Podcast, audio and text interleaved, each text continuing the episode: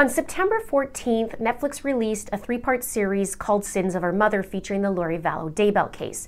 Recently, I covered part one called The 144,000, where it covered Lori's numerous husbands. It also had Colby Ryan in it, Kelsey Ryan, and she talked about how Lori was off, and I believe her theories are spot on. And also, it covered Lori meeting Chad and the lead up to the first murder of Charles Vallow. Now, in this video, part two called Dark Spirits, it picks up at the point where Charles Vallow was murdered. So, we'll also talk about Chad and Lori's hit list and the the murders that happened after Charles. And I'll also include what didn't make it in the show. There's also some more insights from Kelsey in this part too. And we learn more from Dr. John Matthias, a forensic psychologist. He was also featured in part one. We also hear from Nate Eaton from East Idaho News. We know that he's been covering the case since the children went missing. And also Justin Lum from Fox News, who's been covering the case since Charles was killed. So now, let's get into it. Episode 2 of Sins of Our Mother is described as dark spirits, as Lori's behavior and a bizarre ranking system raise concerns for her family. Chilling discoveries come to light. So, in the opening of Sins of Our Mother Part 2, we hear Alex calling 911 and telling the operator that he just shot Charles in self defense. Now, one of the things that stood out right from the beginning way back when is the bogus 911 call. The operator asked Alex if he wanted to do CPR and he responds with, No, I don't know how to do that. In a previous video that I did in the Charles Vallow series, just based on the phone call, you could tell that he was not doing CPR on Charles. Plus, Alex waited a very long time to even call 911. They estimated, I think it was around 43 minutes. Lori and Chad claimed that Charles was a zombie, so why would you resuscitate a zombie, right? So Alex comes out of the house with a boo boo on his head, and he said that Charles came at him with a bat. Now, Charles was no stranger to a bat. He played college baseball and attended university on a baseball scholarship. Not to mention, Charles was in excellent shape. So if he was going to swing a bat at Alex Cox, in my opinion, Alex would have a lot more than a little baby boo boo on his head. Wouldn't you agree? Let me know below. In the episode, they talked about Lori taking Charles's car. Well, really, she stole it. She went to go drop JJ off at school, but decided to pick up some Burger King on the way to feed JJ. She stopped for flip flops at the store to buy herself some and also Tylee, and then she had plenty of time to coach, in my opinion, Tylee on the drive there and back. And she would call the shots on what's going to happen. I believe they had an estimated 40 minutes. I believe I had it in one of my videos um, in the Charles Vallow series. Janice Cox appeared on the episode as well. That's Alex and Lori's mom. And she said, Lori said that Charles was going to take JJ to school Friday and pick him up. He took JJ out to put him in the car and he forgot his phone. And she saw some things on his phone that really upset her. And he came back to get his phone and she said that's when they got into a fight and she wouldn't give him his phone and she was running with it. That's when Tylee woke up and got the bat. They were screaming at each other and that woke Alex up. Now, side note, it was a Thursday that Charles died. And here is obviously more manipulation from Lori. She tells Janice this story that Tylee woke up and then Alex woke up. But Alex was long up.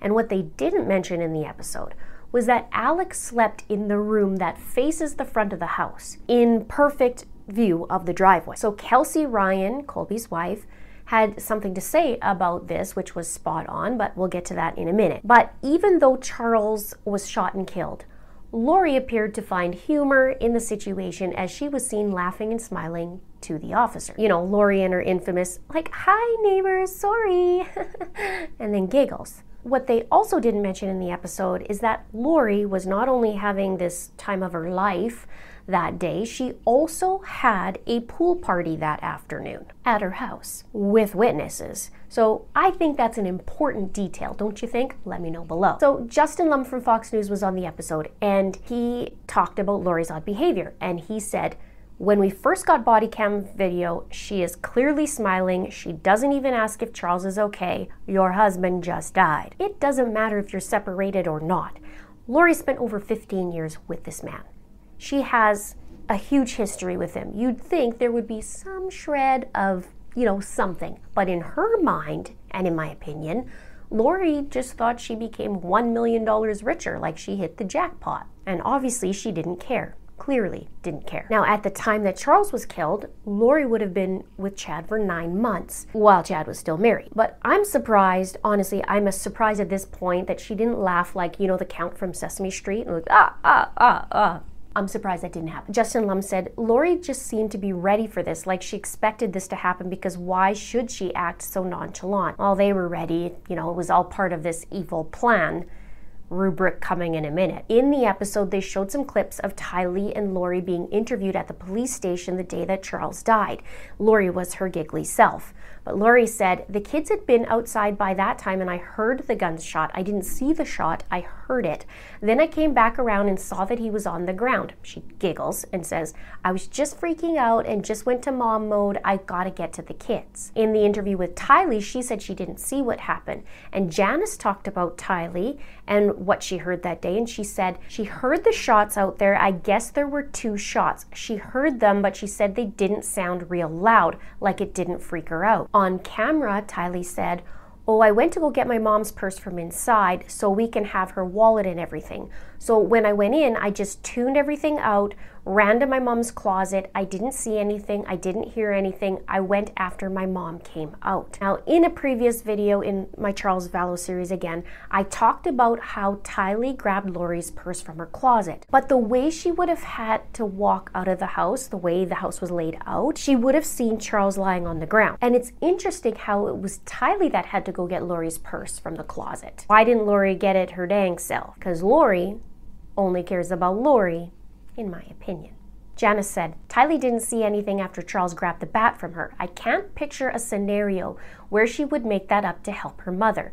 People say, oh, well, she'd do whatever Lori told her. I don't think that's true at all. She's a teenager. Now, to me, there's a difference between making things up to help her mom or making things up because she has to, because there's an or else factor to it. What do you think? Let me know below. So I wonder if Lori threatened Tylee of some nature. In my opinion, I would not doubt it. As for Alex, we know that he was questioned and released. Janice said, they said, you know, you can go ahead and go. They never brought him into questioning again. They told him, you know, they'd have to go through the DA and clear it, but they were satisfied at the time that it was self defense. So, with the death and murder of Charles comes the interesting phone calls and texts after. Lori calls her son Colby and tells him of the news. Colby said, so I was at work, my mom calls me. I don't even remember what the conversation was. She just kind of broke it like, so Charles died this morning. He had a heart attack. He came over to get JJ, had a heart attack, and died. I was like, Are you okay? Is Tylee okay? Is JJ okay? Like, I was freaking out. Kelsey talks about it and she says something didn't add up. She said, This doesn't feel right. This doesn't sound right to me. Now, Colby says, I felt so uneasy. I'm like foggy at this point. I walk in the house and I see Alex on the couch and he's wearing a bandage around his head. I will never forget that feeling in the house. Tylee is at the door and she just cries and just falls into my stomach. I go, Where's mom at? Like, what is going on? I walk outside and I go, What happened? Then Tylee said, Charles and Al got into a fight and Al shot him. Colby says, And I just went, What? And I went into the house. Al said something about he hit me with the bat, so I shot him twice. And I was like, What? This bat reference is more important than people may know references to baseball was part of an email that was written a few weeks before by Lori, and she was pretending to be Charles and writing to Chad. He was pretty much begging for Chad to come out to Arizona for a visit. And on the surface, it looks like an email to look credible so Chad can come visit Lori and Tammy not know the wiser. However, the letter is so long winded and it talks about baseball and other interesting references. Even Lori's brother believed it to be in code. I'll have that video below or right here. I am still sticking to it. Let's go back to Colby about Charles. He says, This is my dad. This is really the father figure of my life, who's been there for as long as I can even remember back to. And the fact that she would lie about how Charles died still blows my mind. Lori used the words heart attack, right? She figures it wasn't lying because it was an attack on the heart. And Charles was shot in the chest, so it's not a lie, right? It's just like Chad Daybell's burning limb debris comment he made, and later Tylee would be found dismembered and burned. His text said, I felt I should burn all of the limb debris by the fire pit before it got too soaked by the coming storms. He said that he buried a raccoon in the pet cemetery. Tylee would be found in the pet cemetery. So Kelsey gets the news from Colby, and when she gets home, she tells him that she does not want to have anything to do with the family after that. And she says, That was hard. There's so many things running through my mind. Like, was it really Lori? Did Alex take the fall? Why would she say he had a heart attack and then tell Colby in person that it was different? Why is Alex staying at her house? He never, from what I know, ever stayed the night there, so why is he magically there that night specifically? That doesn't sound right. Now, I wonder why Tylee didn't message Colby about Charles. It makes me think that Lori instructed Tylee not to say a peep or else. Well, now Lori got that out of the way to tell Colby, so she moves on to Charles's sons. Only, why do it through a phone call or in person, right? She gets on to text because, you know, why not? The text reads Hi, boys, I have very sad news. Your father passed away yesterday. I'm working on making arrangements and I'll keep you informed with what's going on. I'm still not sure how to handle things. Just want you to know that I love you and so did your dad. So she says yesterday. And one of the sons responds and says, Lori, what the F happened? You can't just tell us our dad died and disappeared. You're not too busy to just let us know he died and disappeared. And then he says again, Lori, it's been three hours. You're not that busy. I don't care what you're doing. And through text, like, by the way, um, I'll just get a burger and fries. And oh, by the way, your dad died. Oh, can you make it a double cheeseburger? Oh, with ketchup, no biggie. How do you tell your stepsons that your father has just died through that. It's ridiculous. So one of the sons responds, What happened? And she doesn't respond for hours, for three hours. Lori says, I'm sorry you are so upset. I'm so upset too. I'm trying to get JJ ready for bed. I'm waiting to hear back from the medical examiner to make sense out of all of this myself. Please be patient with me. It's a crushing situation all the way around. I'm still trying to processing it too and what it means for JJ. Now, what they didn't say on the show was that another three days go by and she still hadn't answered Charles' sons. And also, his sons knew that Charles had these really nice fancy watches and they wanted some so that, you know, they could have something of their dad's. Well, Lori sent a bunch of watches to them that were cheap and like, I don't even know if it was Charles. I mean, how heartless can you really get? But this is Lori. And she was seen laughing in court. I'm going to do a video about the ban. So, as a recap, Lori lies to Colby, she lies to her stepsons, she lies to JJ's school, tells them that Charles committed suicide. And what they also didn't mention in Sins of Our Mother was that she told JJ that Charles was away on business, not that he was dead. So, if we want to talk about sins of our mother, then let's really talk about sins of our mother. What do you think? Also, what wasn't mentioned in this episode was that hours after Charles's death, Chad phones the funeral home and he wants to know about Charles being cremated. And he uses a baseball reference.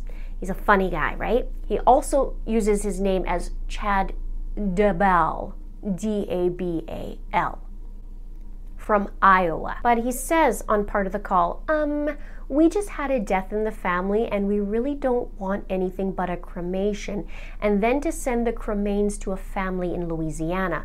Just a simple, no, nothing other than the cremation and sending him to his family for service in Louisiana. So, is there any way to know a ballpark price on that? He also says throughout the call, and we'll deal with the service later, he giggles. And then he says, so just trying to get a ballpark price. So now Charles is dead, so what's the next step, right? Well, let's collect on the $1 million insurance policy. So Lori calls up the insurance company and she calls to collect and tells them that Charles was shot. But she later finds out that she's not the beneficiary. So she texts Chad and tells him that she believes that the beneficiary is Kay. But she still tells Chad that she should be getting still the $4,000 in benefits because of Tylee and JJ. Colby says, Right after Charles was killed, my mom was acting really crazy. She just said, I've got to be real careful. People are after me. And she made it seem like she had enemies. And then my mom calls me and tells me that she's moving somewhere cold and will be back a lot, will be back every couple weeks. She told me she got a job and Tylee was going to try to go to school. So it seemed like they were trying to build this life. They were actually going somewhere for a reason. Now, Lori cancels JJ's school and told them that she got a job. And she told the same lie to Colby, obviously. She also got rid of JJ's service dog. And then Charles was killed in July. By September, she was off to Rexburg. Now it shoots to Janice, and she's visibly upset. And it's a very different Janice than what we've seen in the past in interviews. I mentioned that in part one. She talked about Tylee and she said, The last time I saw her, they were packing and it was hard hard to say goodbye to Tai Tai. Colby talked about Tylee and said she was crying and she just looked really upset. And I asked her what's wrong. She didn't talk. She didn't tell me where they were going. I don't even know what she knew. I remember just giving her a pathetic hug and her just not really talking because she was so upset. Colby said that Tylee always put on a brave face. Janice said of Tylee, I said, Are you going to be okay, little doll? And she just burst into tears. And I was just talking to her and I said, What's wrong? She said, I'm okay, Mimi. I've got everything I need. She said, I just needed to cry. So we just sat there and hugged for a long time. So Colby then says, and they just left for Arizona the next morning. I mean, it was that fast. It seemed like Tylee was also following this idea that they were either in danger or something was happening. So my mom was just playing every card on everybody. Like she played everybody in a certain way to make sure everything felt okay, and that was it. Or as I always say, lie, lie, manipulate, lie. A few weeks after they left to Rexburg, it was Tylee's birthday on September 24th, and she would have turned 20 this year. And Colby texted Tylee for her birthday, but he received what he thought this weird text back. But Tylee's phone responds back. It says, Thanks, Colbs. I love you.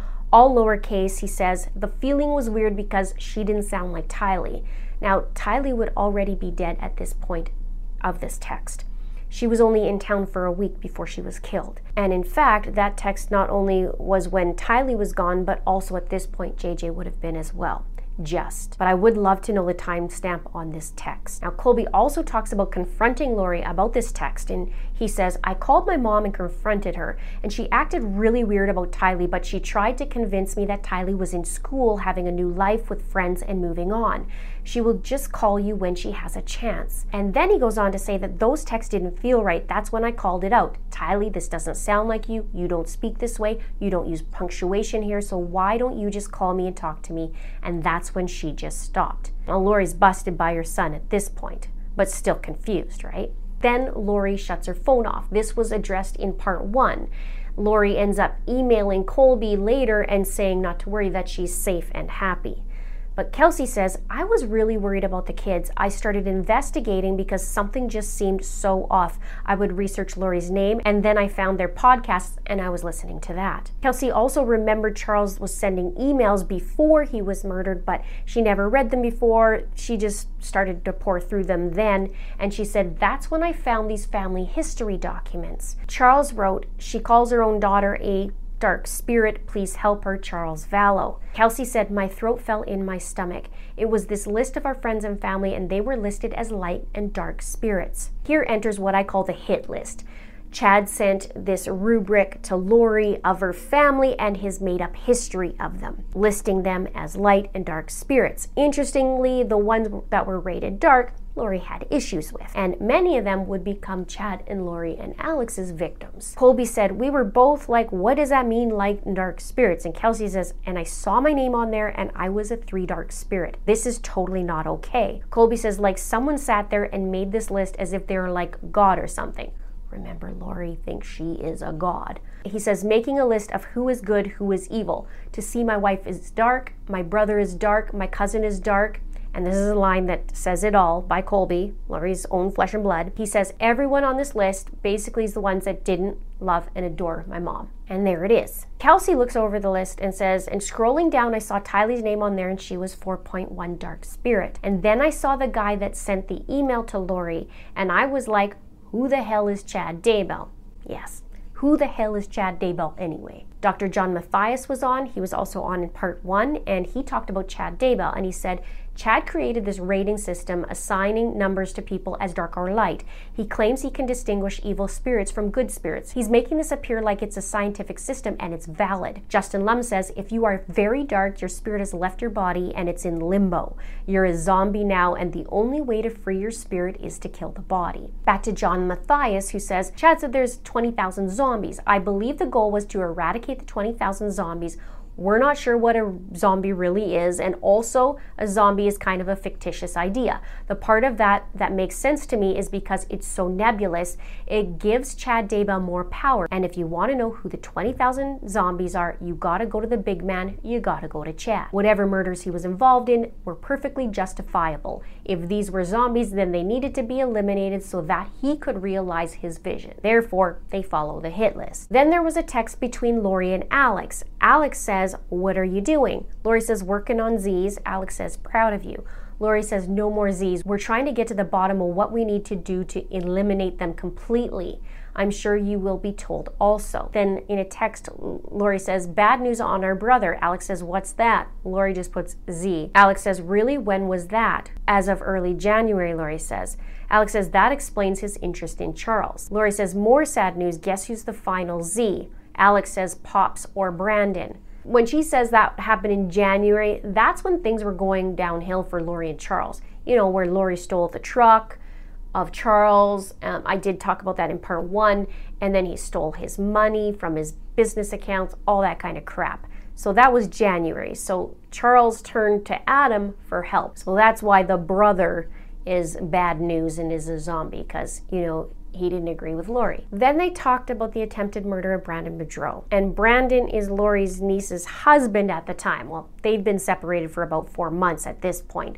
But Brandon just moved into a new place, and the only person who knew the address was his ex wife, Melanie. And we know Brandon was rated dark on the hit list. Brandon also would talk to Adam. So Brandon leaves his house on the morning of October 2nd and he heads to a custody exchange with Melanie Boudreau. And he goes to the gym, and by the time that he comes home, there's a Jeep waiting for him, and through the back window, Brandon is shot at, hitting the window of his vehicle and missing his head by inches. Then the Jeep takes off, and Brandon believes it was Alex Cox who tried to kill him. And it ends up being Charles Vallow's Jeep, only Charles has been dead for months, and Tylee drove the Jeep, except she's dead too. But Justin said in this special, he says, another source told me Lori called Alex her hitman. Now, don't forget, Alex attacked husband number three, Joseph Ryan, with a stun gun. He got in trouble and he went to jail over it. He shouldn't even have been having a gun in the first place uh, with Charles, but you know, that was looked over, in my opinion. What they also didn't talk about in part two in Sins of Her Mother was that Lori and Chad were seen rolling the back of the tire to the Jeep and the back seat of the Jeep into their storage unit. Brandon reports it to the cops. The cop says, Do you have any enemies? Brandon replies and says, I just went through a divorce. There was some crazy stuff that happened with her aunt. I would hope that it has nothing to do with this. The only people that I could even think of would be that group. They switch gears and now bring Julie Rowe on again. She was also in part one. Julie says, While I have no proof of this, what the Lord has told me was that Lucifer told Chad that he and Lori were the Davidic king and queen who would start the church of the firstborn, which is a lie. Christ will start the church of the firstborn, not Chad Daybell and not Lori. It's weird stuff. He was into weird stuff, although people would look at me and think I'm weird, but I know I work for the light side and I know Chad works for the dark side. Lucifer was talking in his ear to pump up his ego, his vain ambition, and pride, and I believe that's exactly how Lucifer got to him. She goes on to say Chad Daybell was wrong about a lot of stuff. I mean, he seemed like he had been a good father. I only saw him treat his wife Tammy well, even though he had questionable things going on.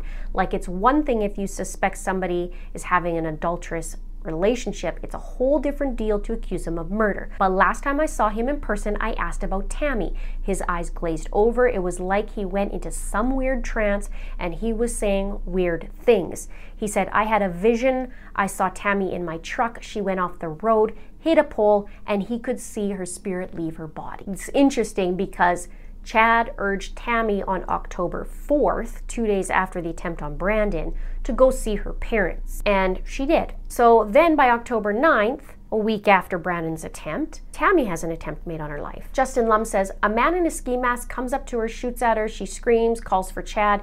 He runs around back after she screamed and trying to talk to the suspect in a ski mask with a paintball gun. Tammy went to Facebook after this event and talked about it. But Julie says, The last time I saw him, Chad said something to me very disturbing and very alarming. He leaned forward and he goes, I just don't think my plan can move forward till the spouses are dead.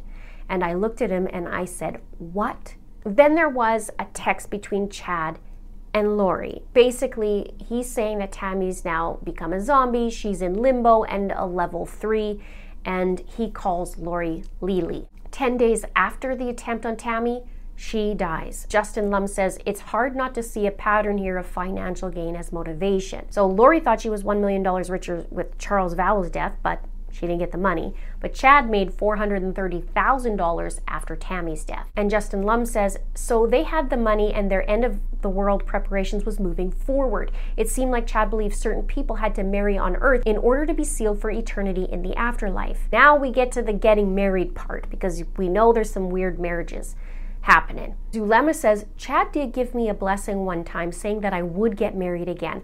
The way that they presented it was that in order for people to finish their missions, they always had to have somebody that was going to be equal in their spirituality and equal to them. Now remember, Lori didn't feel that Charles was her equal. I talked about that in part one. Zulema says, so then they started saying, Alex will be part of that for you.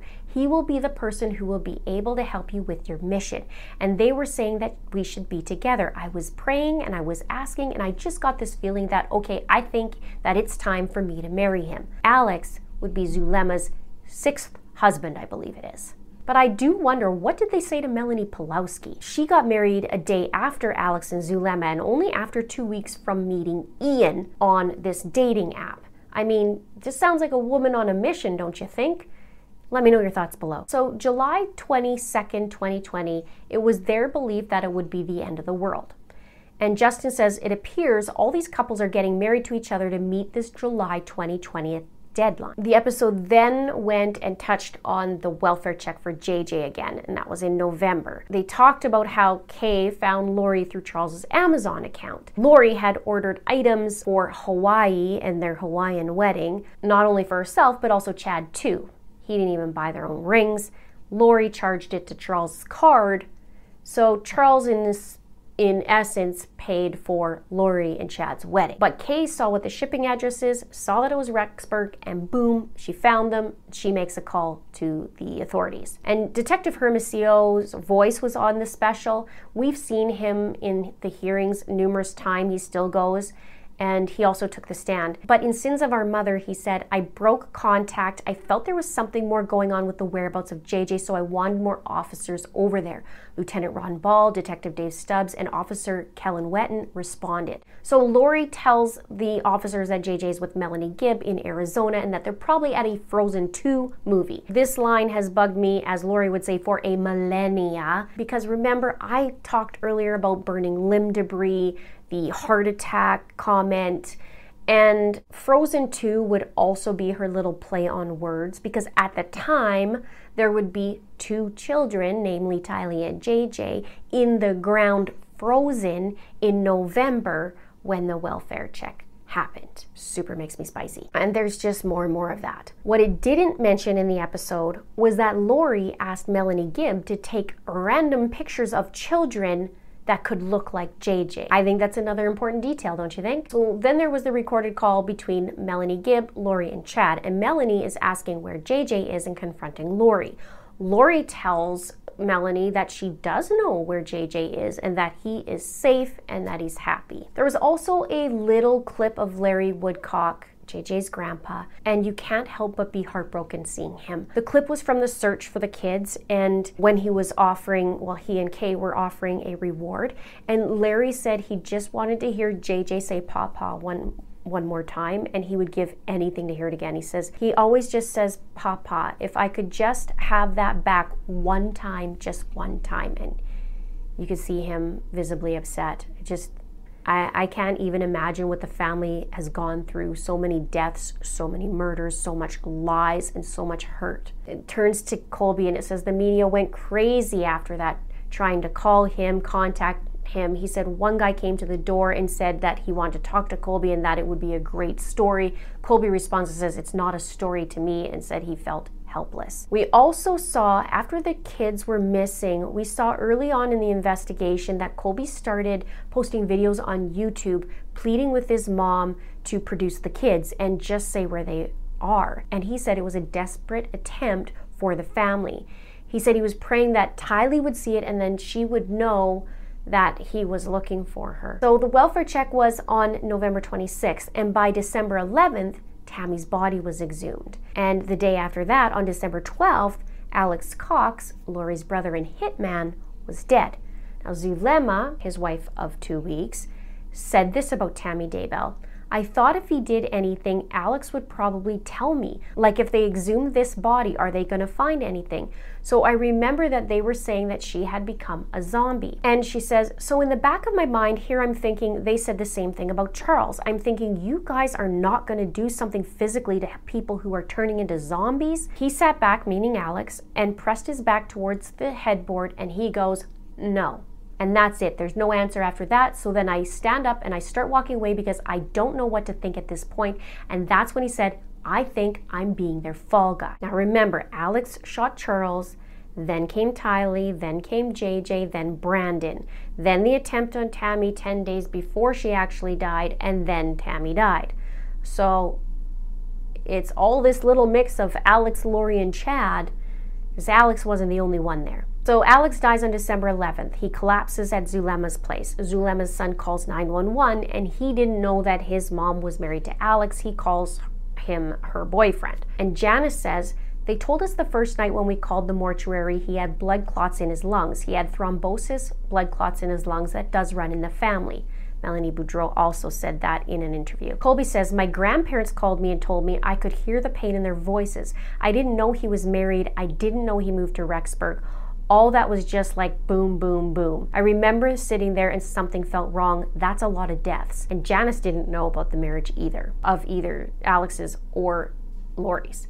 And probably not Melanie's either. Colby says that same night we come home and there's an article printed about my mom running away from Idaho with her new husband. I'm like, what are you doing? You're married? Seriously? Janis says that Lori's sister Summer saw it on TV. She calls Janis and says, Mom, Lori married Chad she got married in Hawaii all these months ago. And Janis makes light of it a little bit and says, well, at least we didn't have to get her a present. Now remember, this is Lori's fifth marriage. Janis said, I didn't know what to think. I knew Tylee wouldn't like it. I said, Tylee is not going to want another stepfather. It was just not good news. In this episode, they quickly touch on the search warrant of Chad's property on January 3rd, 2020. And this would be just under a month after they exhumed Tammy's body.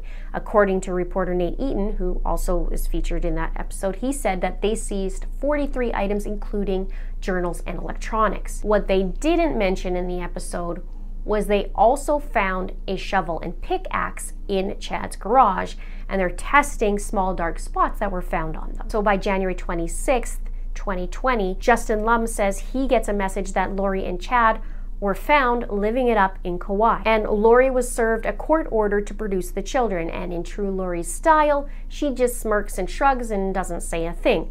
But what it didn't mention in the episode was that in the glove box of the rental vehicle was Tylee's bank card, JJ's iPad, Tylee and JJ's birth certificate, another iPad that was logged into JJ's Apple account, and registration receipts of JJ's school from in Rexburg. Colby said, I'll never forget watching the video of my mom and Chad. That was the first time I ever saw him. Like at that point, he was like a fable. And then it showed the infamous line of Nate. I remember that moment still of him putting the microphone to Lori saying, Where are the kids? And after that, there was even cupcakes made in Rexburg to show the support of the children. Where are the kids? And then Colby talks about Kauai Beach. He says, next thing you know, they're actually on camera and they're heading to Kauai Beach. Here we are watching my mom walking to the same place with Chad, I saw her feeling like she was protecting him because he's that special. I really, really did lose my mind when I saw that video. And of course, Lori and Chad refused to answer any of the questions of where the children were. Larry was shown again and said, Do I think she's going to bring them? No, I'd be very surprised if she did. And so Lori was arrested after failing to produce the children. At the end of the episode, it shows Nate as Lori was getting off the plane in Idaho, he's saying, Where are your kids? Numerous times and says, What do you want to say to Colby? And the episode ends. In episode three, it says, with Lori's children missing, the investigation turns to Lori and Chad amid a media frenzy and causes simmering suspicions to boil over. Check out the coded email video that I have here, and you can also check an interesting video I did on Lori's numerous flights that she did that year right here. And she had some passengers with her. Thank you so much for watching. We'll see you in the next video.